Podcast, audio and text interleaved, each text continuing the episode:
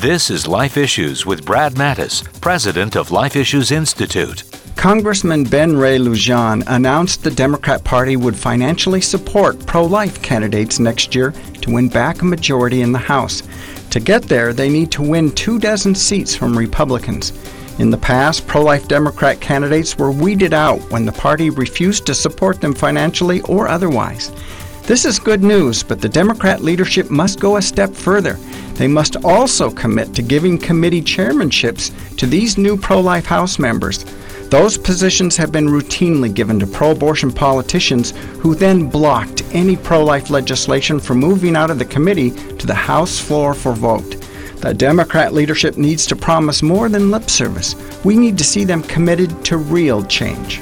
For more information, visit our website at lifeissues.org and stay informed, more informed than you've ever been.